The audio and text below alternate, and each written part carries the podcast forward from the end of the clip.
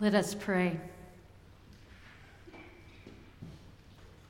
Holy God, this Lenten season, send your Spirit to us, that the words we hear might be your words, that the thoughts we think might come from you, and that we might live faithfully in witness to your love to the world. In Christ's name we pray. Amen. Today's gospel lesson is from the gospel according to Matthew chapter 4, verses 1 through 11. Hear these words of scripture. Then Jesus was led up by the Spirit into the wilderness to be tempted by the devil.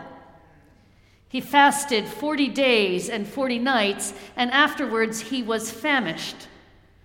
The tempter came and said to him, If you are the Son of God, command these stones to become loaves of bread.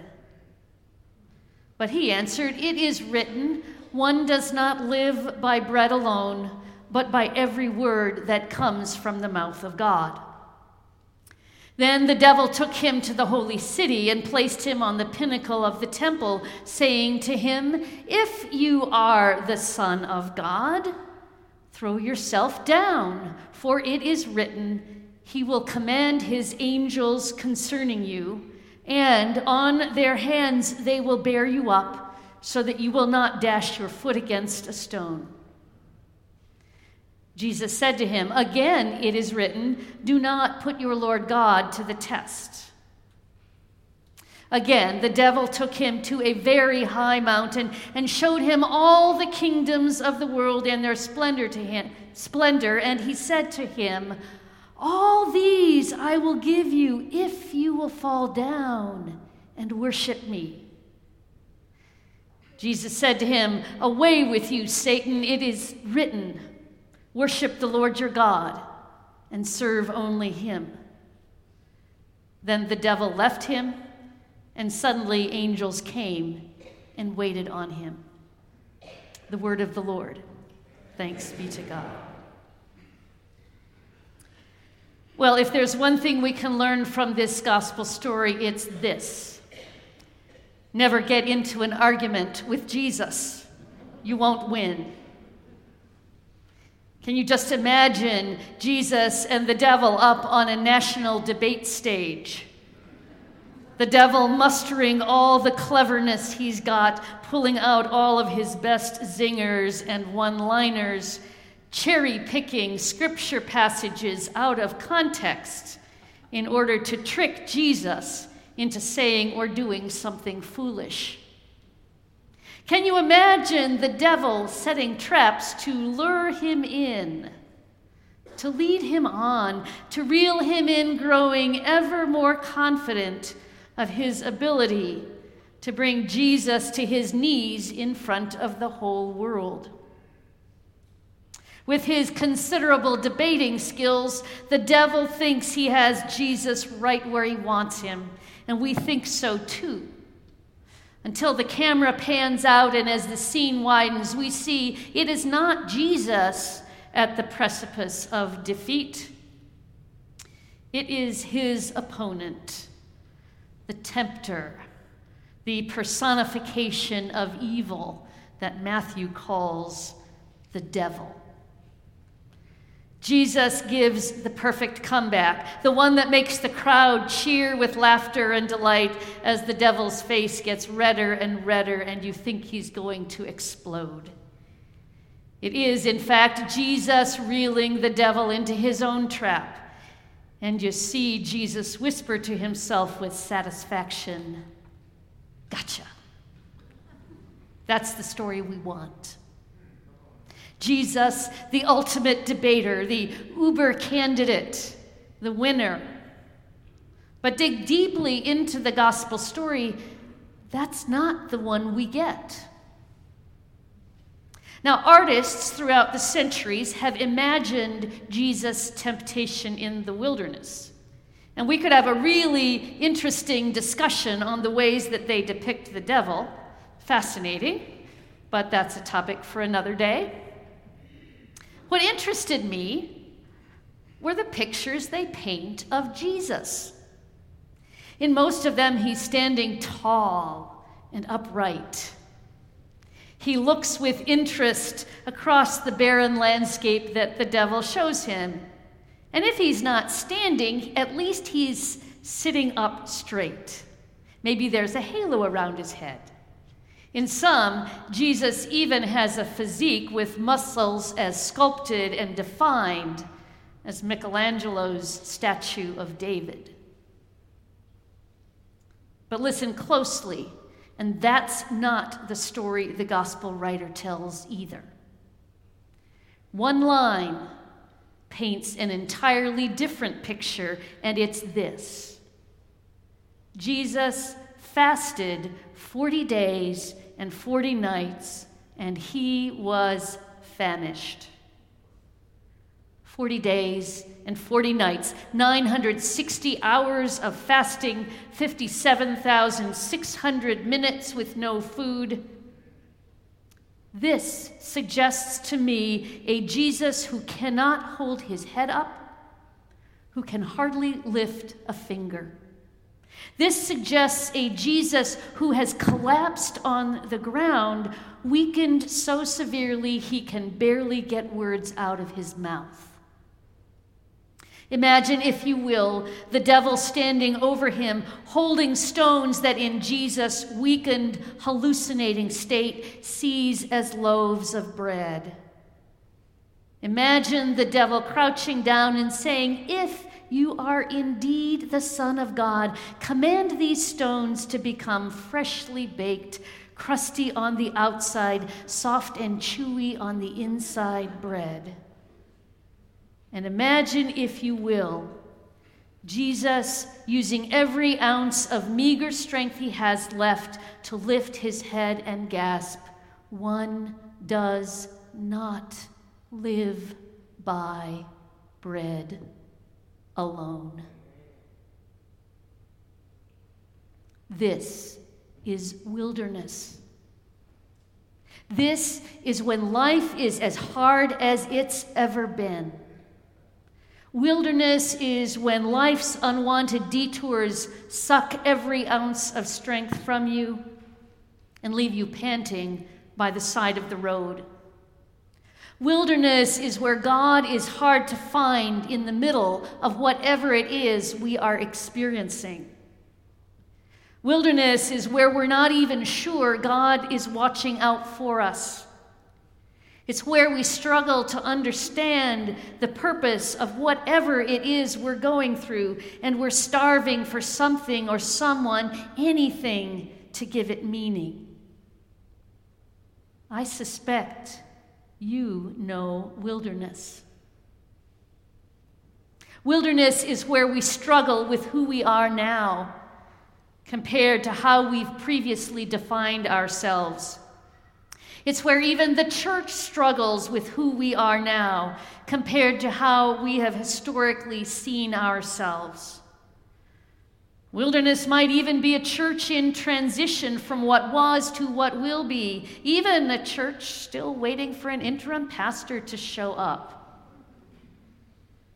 As one writer said, times of hardship are when it's hardest to be the people of God. Wilderness is experiential and it is deeply theological. It leaves us with more questions than answers, especially questions that ask why, why me, why this, why not that. Wilderness is full of if onlys, if only this, if only that. It strips away the pretense we try to keep up that we have it all together. Wilderness is the ultimate testing ground that rips off our mask of invincibility and exposes us for who we really are vulnerable and weak and broken in every part of our being. This is the story that we are given to begin the somber season of Lent. Lent ritualizes the wilderness experience, giving us practice, if you will, for the wilderness that will surely come if it hasn't already. Lent isn't something we celebrate, it's something we observe. 40 days and nights plus Sundays of reflection and self examination, 40 days and nights of confession and humility, 40 days and nights like those Jesus spent in the wilderness. Now, I'll be honest, I struggle with the gospel's notion that the Spirit led Jesus to the wilderness to be tested. What's that about? I have trouble with extrapolating that detail into a broader worldview that God would somehow deliberately lead us to desert places, because I think we do a good enough job of that on our own. And even for those who do buy into that, I'm not sure that's the function of this story in Matthew's larger theological narrative because it makes it all about us. Because it's not. It's about who Jesus is God with us in our human frailties and imperfections. For even the tempter recognizes it's the very Son of God that dwells with us in the wilderness. And it's the Son of God Himself who refuses to throw off his human limitations in order to catch a break. He could have used his divine privilege to call on the angels to rescue him. He could have put his power on full display if he would only worship the devil. He could have turned the stones into a whole bakery full of fresh bread to alleviate his hunger. Why not take a shortcut? Melissa Bane Sevier asks, why not take a shortcut if you can and meet those needs faster? Why not indeed? Because it's the work that goes into the bread that makes it meaningful and delicious enough to feed both body and soul. Bread takes time, she says. Place seed in the ground. Wait for rain and sun, weed and harvest Thresh and preserve, grind, add ingredients, knead, bake, serve, enjoy. Take leftover seed and place in the ground and repeat. It's the work that goes into the bread that makes it meaningful. Wilderness has been part of the story of God's people throughout Scripture. It doesn't take much to connect the dots between Jesus' 40 days and nights in the wilderness with Noah's 40 days and nights on the ark before the floodwaters receded, or with the 40 days and nights Moses fasted while on Mount Sinai, inscribing the 10 suggestions, I mean the 10 commandments, or the 40 days and nights Elijah fasted in the desert before his new commission, or the number of years that the Israelites wandered in the desert, sustained by bread from heaven before they reached the promised land. Throughout Scripture, the wilderness is a place of preparation, of waiting for what God is going to do next, a place to learn to trust God because you have no other choice. Jesus put himself in the middle of this wilderness storyline, which is never wilderness, end of story, full stop. The storyline is always, as another writer put it, a journey home to the heart of God.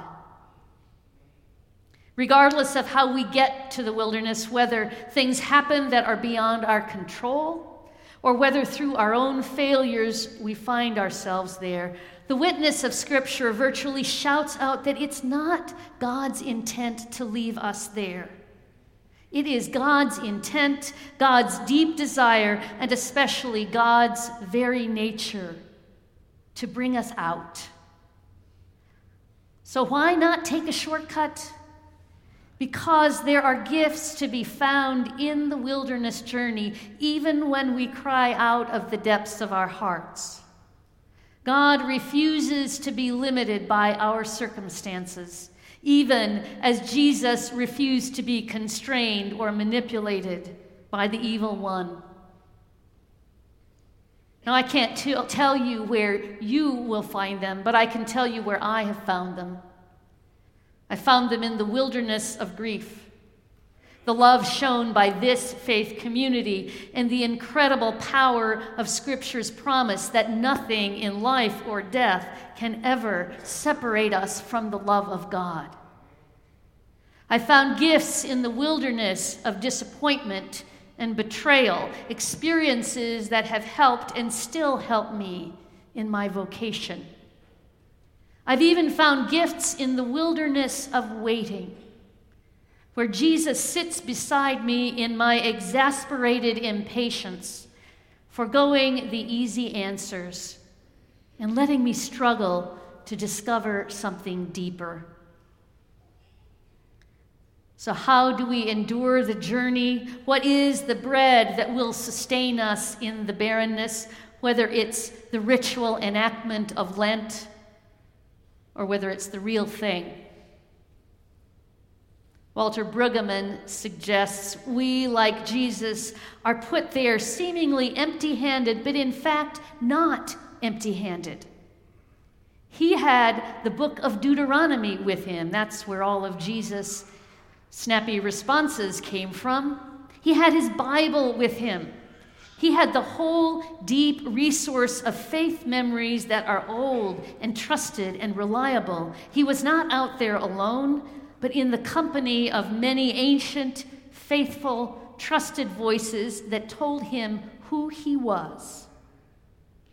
Jesus refused the food of death that would have robbed him of his identity. And now comes the bread of life. Even the devil knew Jesus needed to eat. Surely God knows we do too.